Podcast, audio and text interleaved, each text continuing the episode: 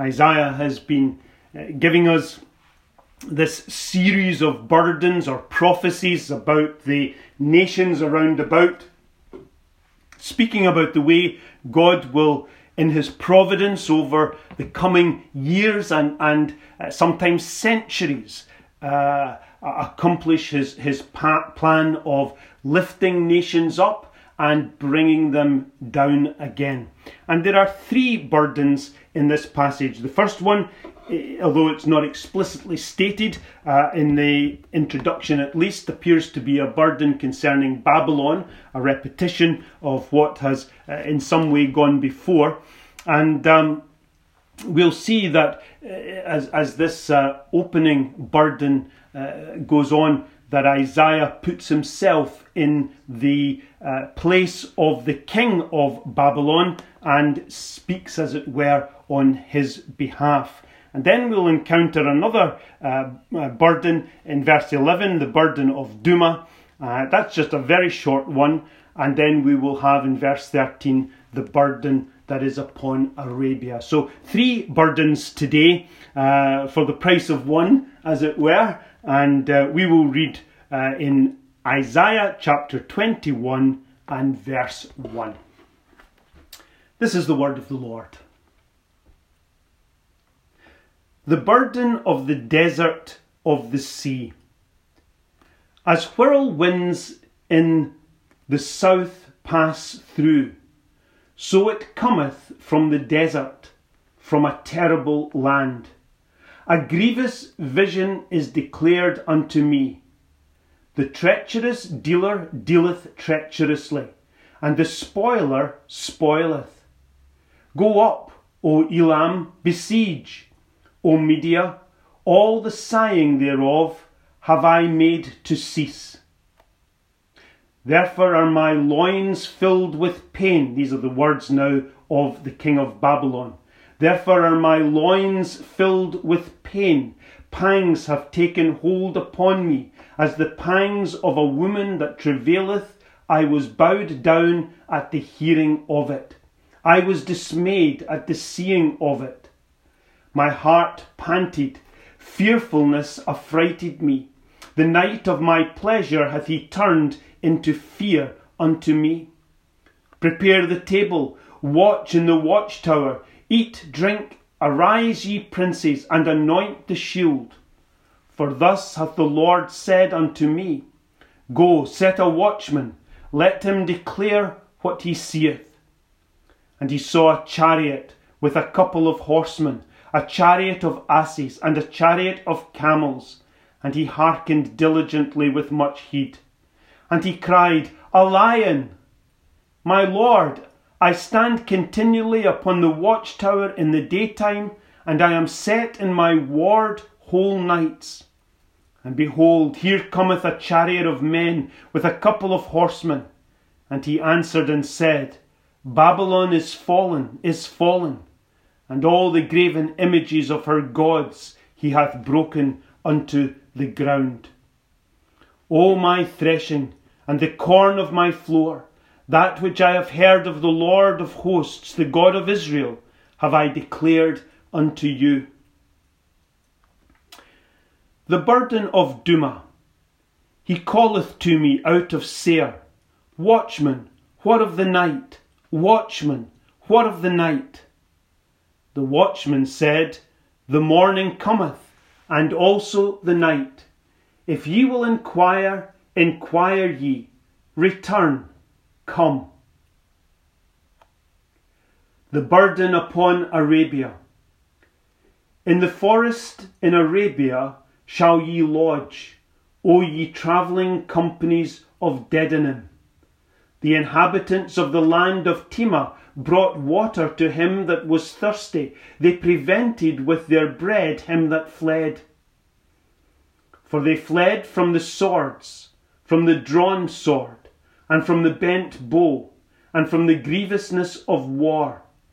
For thus hath the Lord said unto me, Within a year, according to the years of an hireling, and all the glory of Kedar shall fail, and the residue of the number of archers the mighty men of the children of Kedar shall be diminished, for the Lord God of Israel hath spoken it.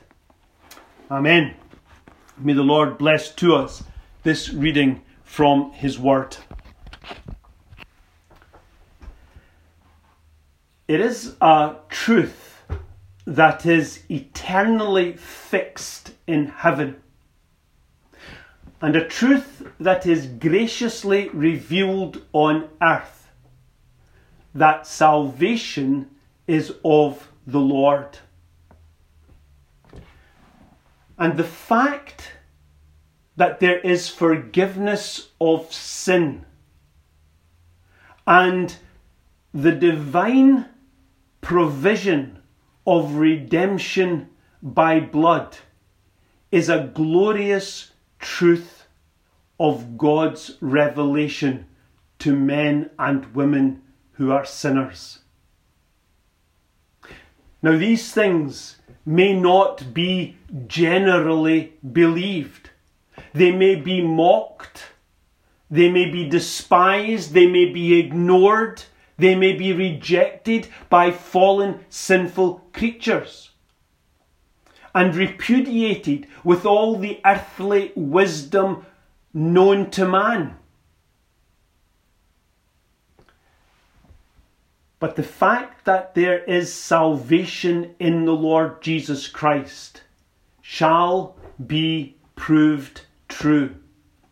And ultimately, God's sovereign grace will be universally confessed. And either in heaven or in hell, it will be everlastingly acknowledged to be true by all men and women. Peter says, Neither is there salvation in any other, for there is none other name under heaven given amongst men whereby we must be saved. When Peter the Apostle declared that truth, that fact to the religious Jews of his day, he was ministering about a salvation, about a gospel truth that was vested in the Lord Jesus Christ in his role as an apostle and a preacher. Peter the apostle, Peter the preacher, was declaring that salvation comes from the Lord Jesus Christ uniquely and completely. And Peter declared God's message with authority, much indeed as the Old Testament prophets had done in that previous dispensation.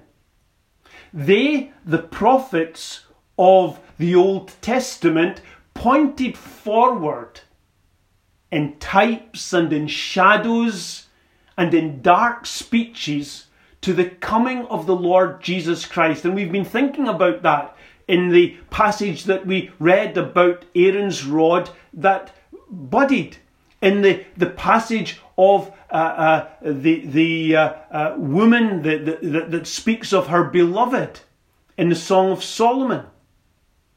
And here in the uh, pictures that we have from Isaiah, we see these dark speeches, these shadows and types pointing forward to the coming Messiah, the Lord Jesus Christ.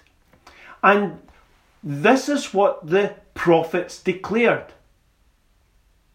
Likewise, the apostles in the New Testament testified of the same thing. But rather than testifying about what would happen, they testified about what they had seen at the hand of the Lord Jesus Christ and what they had heard from the lips of the Lord Jesus Christ. They spoke of a personal witness of what they had seen and heard. And like the prophets of old, they declared Christ. But there are also other roles that gospel preachers fulfill. And here in this passage from Isaiah, we encounter another role that gospel preachers have as well as declaring the words and works of the Lord Jesus Christ. And that is the role of watchmen. Like the apostles of old, gospel preachers in the Church of Jesus Christ fulfill the role of watchman.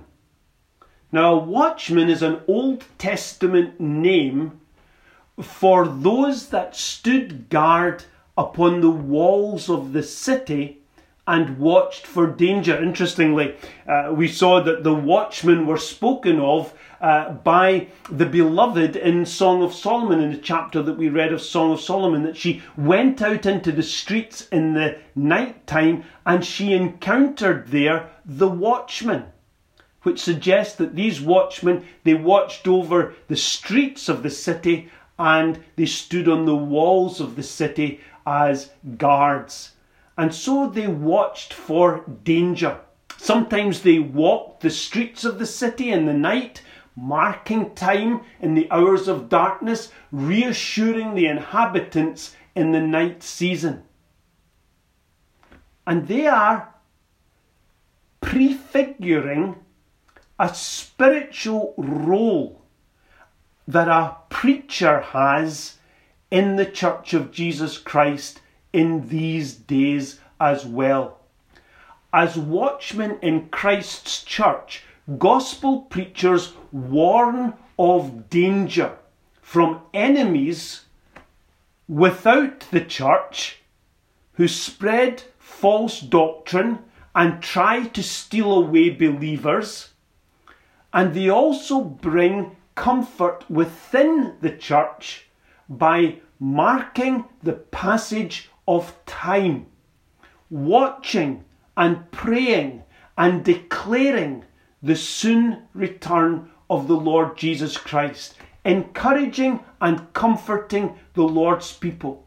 They preach the gospel to comfort and to reassure God's people of their security in Christ.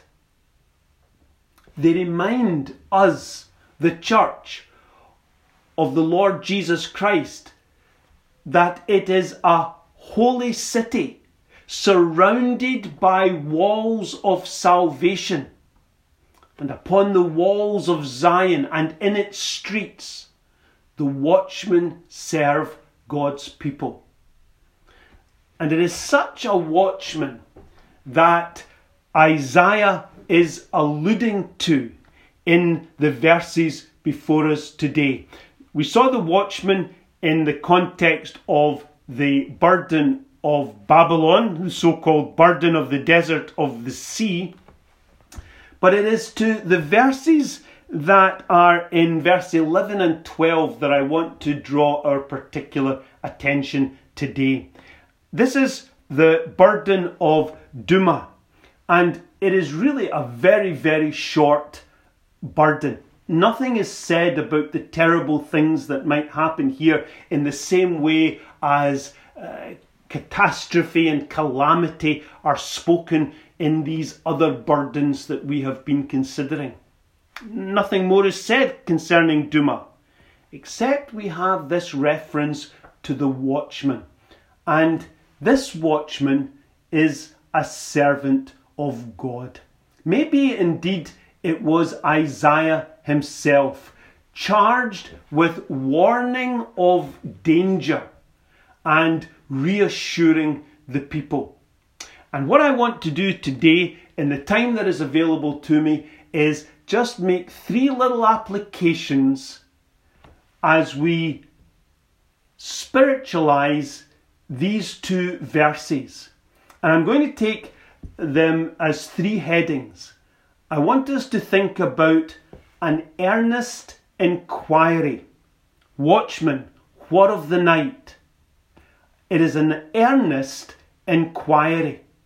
It comes with a sincerity, it comes with an earnestness. It is a question that is meant to find an answer. And I want to take as my second point a humble honesty by the person who asks that question. And thirdly, we're going to think about our great watchman, who is, in fact, the Lord Jesus Christ, who watcheth over the flock of his people. So here's our three points an earnest inquiry, a humble honesty, and our great uh, watchman. So let us take our first point then, in the context of these few verses from Isaiah chapter 21. We have before us, in this little phrase, watchman, what of the night? Watchman, what of the night? An earnest inquiry. In this burden that Isaiah brings to our attention, we learn of a question given to the watchman. The watchman is asked, What of the night?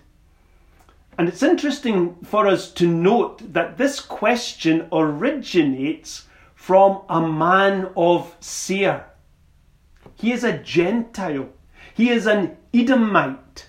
He is a stranger and a foreigner, and yet one who is anxious to discover what the watchman knows about the prevailing circumstances, about what is happening. If this is a question asked personally to Isaiah, it is a question concerning the ways of God.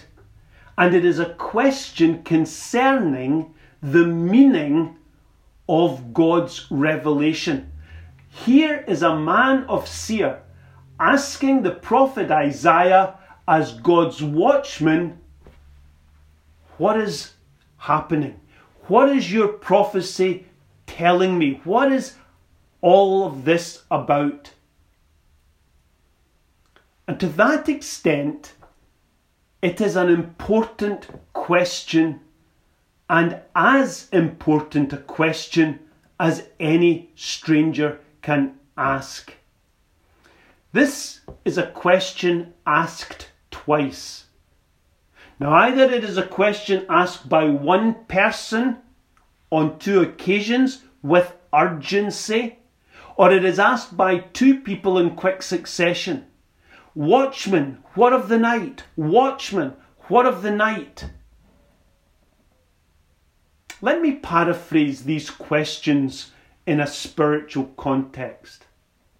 The questioner is asking, with an earnest inquiry, what is happening? Why is this world so dark? What does all this mean? Is there a purpose to life? What means this message from God? Is there a God? What happens when we die?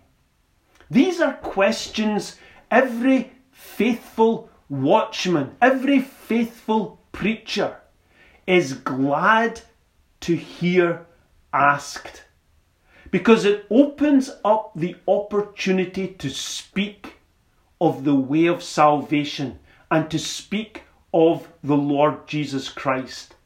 Isaiah's message, of course, was Christ.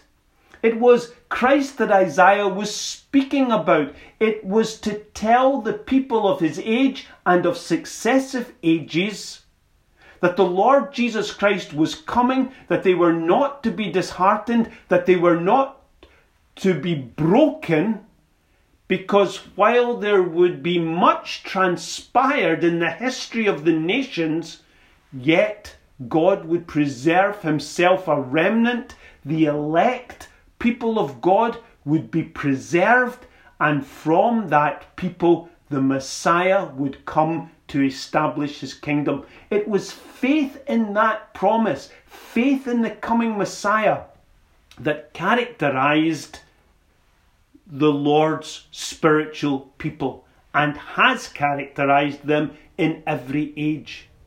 And so here is Isaiah speaking as a watchman of the Lord Jesus Christ.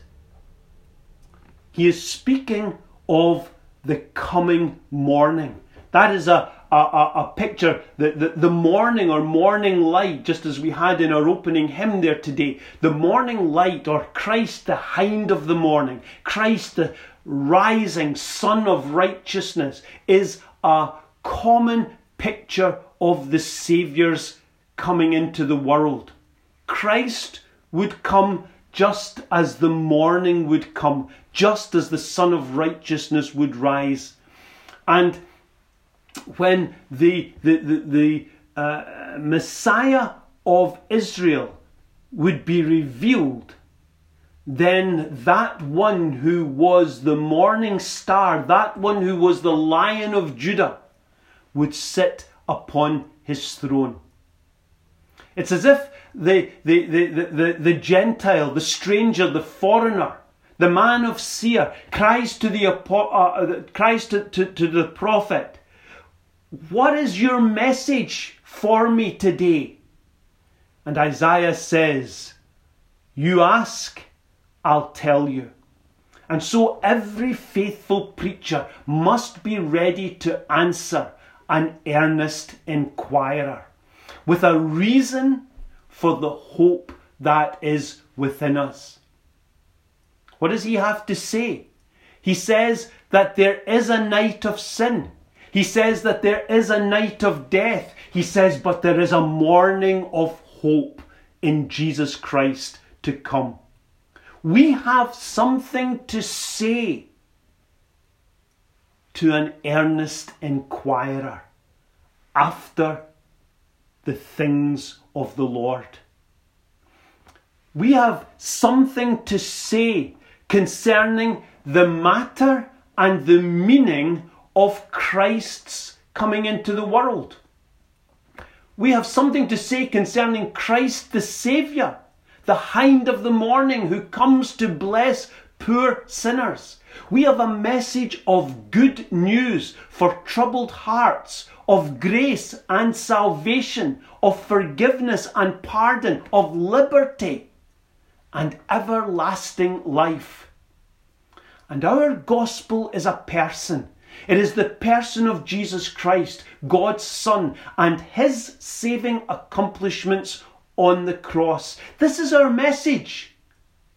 We have a message of hope in the power of Christ's blood to cleanse from sin.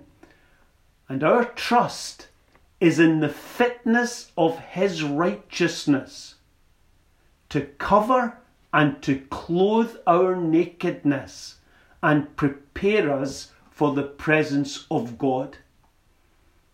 We believe grace to be a completed work. We believe in an effectual redemption that has been accomplished.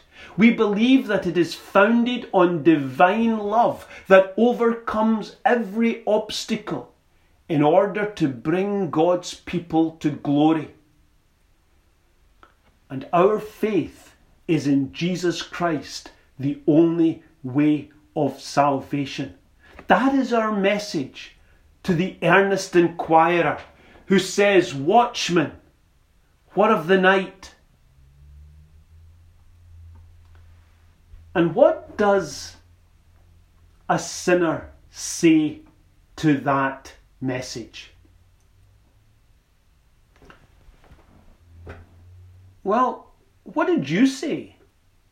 What did you say when you heard that answer? What did you say when you heard the answer about Christ, the Sun of Righteousness, rising with healing in his wings? I don't know what the Edomite from Seir replied to the prophet.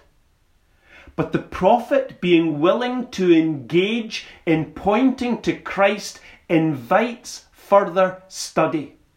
And so a gospel preacher happily invites further inquiry and response. We can't give people everlasting life, but we can point to one who can.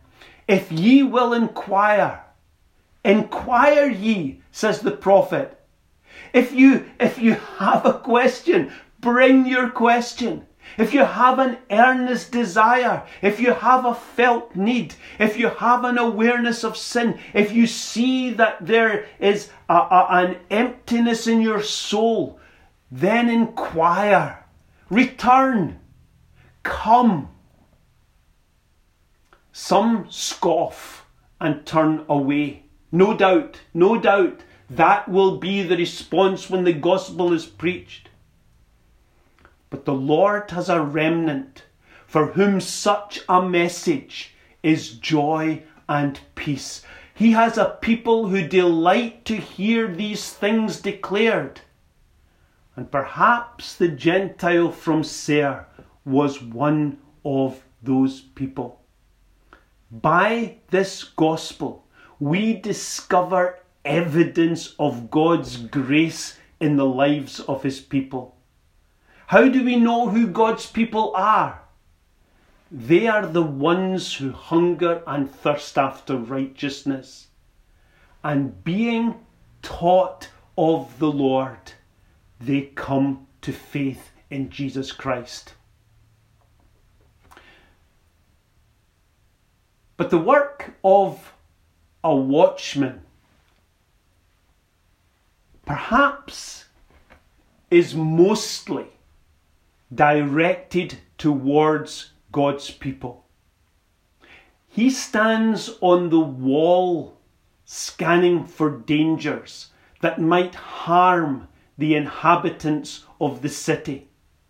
The enemies without, such as these false teachers the, the, the, the, with their false doctrine, such as temptation that will come to the little ones and to the lambs and to the flock of the Lord. That watches for sheep stealers and thieves who break in and steal a believer's peace and joy. He watches for the enemies without and he walks the streets in the night, searching for the enemies within, such as doubt and unbelief and spiritual coldness and misplaced fear. And it is not only the Gentile from Seir that asks, but it is also the Lord's people themselves who inquire Watchman, what of the night? Watchman, what of the night? And this takes us to our second point that there ought to be in the thinking of every true believer a humble honesty to ask such a question it is very appropriate in the people of God to possess a humble honesty. We all encounter periods of night in our soul and times of darkness in our spirit. The men and women whose life is a continuous blessing have more to be anxious about with respect to their spirits than they realize. The reason for our trial is that God purposefully and intentionally brings trouble and hardship into the lives of his people. Because it is by trial as a means that He deepens our knowledge of our personal need and proves the sufficiency of His grace towards us. It is divine love that prompts chastening. But this chastening is discipline, it's not punishment.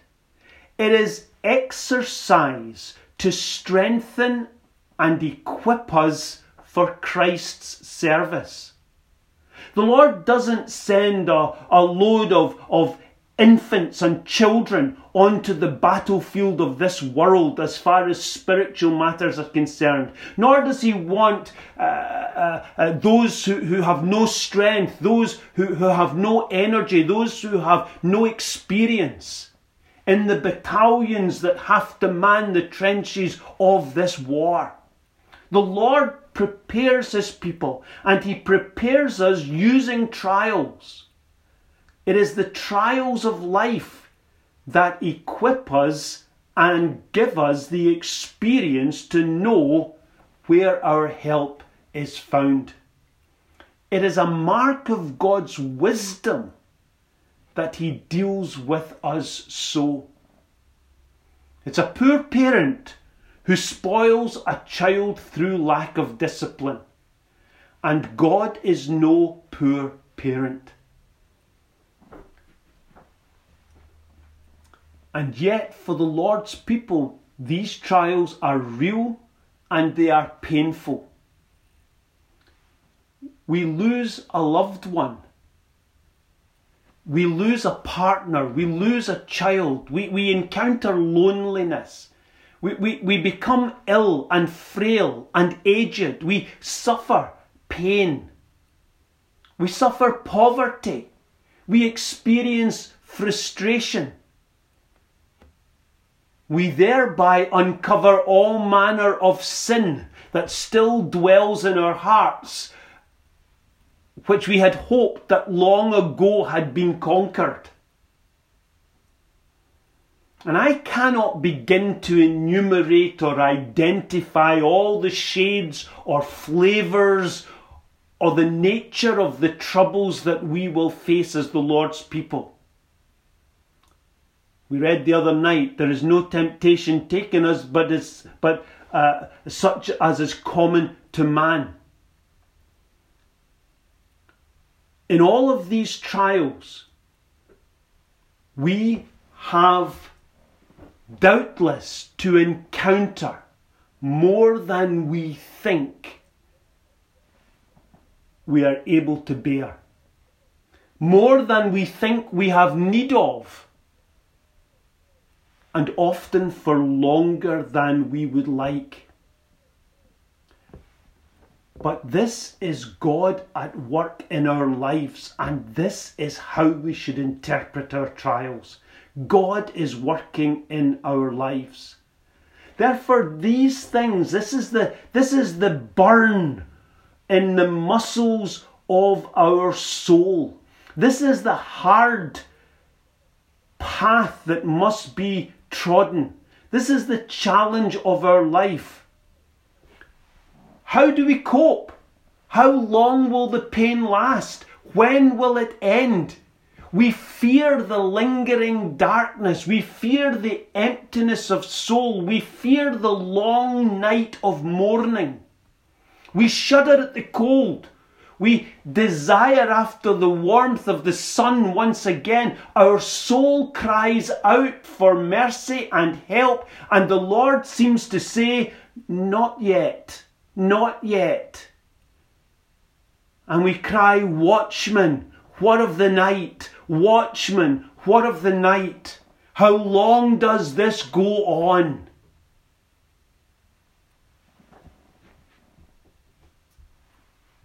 the apostle says once again, There is no temptation taken you but such as is common to man. But God is faithful. He will not suffer you to be tempted above that ye are able, but will with the temptation also make a way to escape, that ye may be able to bear it. That ye may be able to bear it. You see what Paul is telling us here? there is an endurance that will be perfected because of the trials that we're experiencing. And the Lord will strengthen us that we may be able to bear it. What is the way of escape that is being spoken of in this verse? Is it not that we learn to lean more heavily upon our deliverer? Is it not that we learn more intimately about our own weaknesses and about his strengths and resources and provision? Is it not that he nurtures in our souls patience and forbearance and sympathy and empathy for others as He strips us of our self confidence and our independence and our pride? What is this way of escape that the Lord will provide? It's not the removal of temptation, but it is the means of bearing it. It is the strength to endure it. It is the grace to persevere in it. And again, we go back to Isaiah's words in the burden of Dumah. Isaiah's answer cheers us in the midst of our trials and temptations. He tells us that this too will pass. The morning will come, he says. The morning will come. But yet remember, again the night will follow day. Just as sure as, well, day follows night. And if the Lord will take a thorn from our flesh, it is because our lesson has been learned for the moment. But do not imagine that another thorn won't arise. Our rest is not to be in this world and in this flesh and in this life. Our rest lies beyond the grave. Our rest lies in Christ and in the glory that He is preparing for us.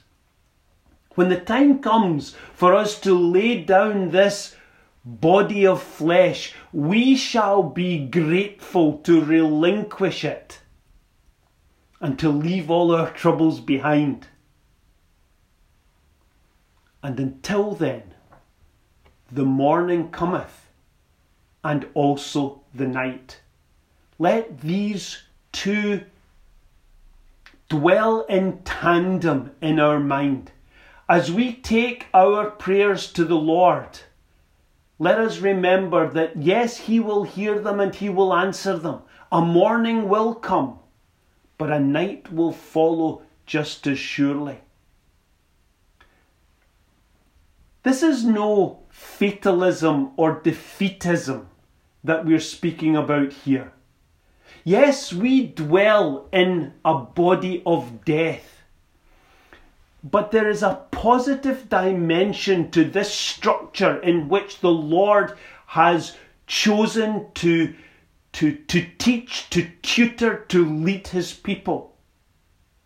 Here we see the positive intervention of God in our life to accomplish his ends, to bless his people, and to show us and reveal to us his glory. And here's the key to that understanding the Lord will be inquired of. Isaiah says, if ye will inquire, inquire ye. Return, come. You're going through a hard time just now. You're experiencing trial just now. What is your duty? What is your responsibility? What is your privilege in this moment? But to inquire of the Lord, to return and to come to his throne of grace and mercy. The Lord will be inquired of. Let me tell you what that means. Eh, eh, Ezekiel chapter 36 and verse 37 says this Thus saith the Lord God, I will yet for this be inquired of by the house of Israel, to do it for them. I will increase them. This is what that verse means.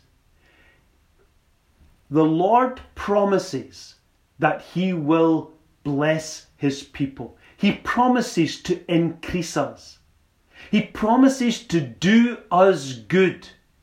And yet He ordains our blessings in such a way as to cause His people to ask and to pray and to plead for what He has already determined and ordained to do.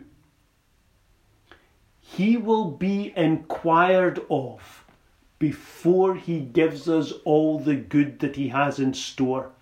And the only motivation we have to inquire of the Lord is the trials and the temptations that He puts us through until these blessings arrive. And this brings us to our third point. This is brief.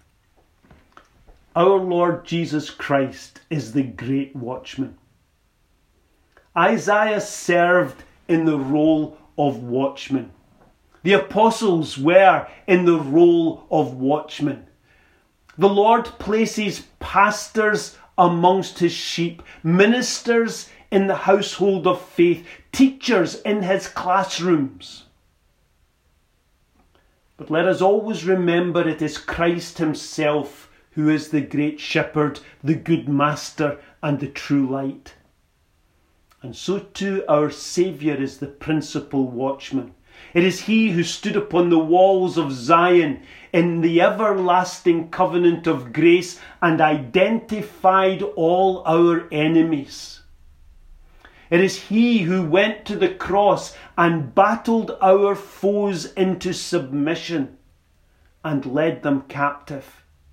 It is he who walks the streets of Zion, his holy city, marking the hours, ordering the times and the seasons, managing our welfare, and supplying our every need. Christ watches over us like no pastor ever could. He is the keeper of his people, who, as the omniscient and omnipotent God, knows all things that we need and is able to supply them. He shall be quick to bring about those blessings. He is the chief shepherd of his people, and he does for us what no mere pastor ever could. So when you next find yourself crying out, as you must and as you will, Watchman, what of the night? Watchman, what of the night? Remember to these words The Lord is my shepherd, I shall not want. He maketh me to lie down in green pastures. He leadeth me beside the still waters. He restoreth my soul. He leadeth me in the paths of righteousness for his name's sake. Yea, though I walk through the valley of the shadow of death, I will fear no evil, for thou art with me. Thy rod and thy staff, they comfort me. Thou preparest a table before me in the presence of mine enemies. Thou anointest my head with oil. My cup runneth over. Surely goodness and mercy shall follow me all the days of my life, and I will dwell in the house of the Lord for ever. All hail, mighty watchman. What of the night? Amen.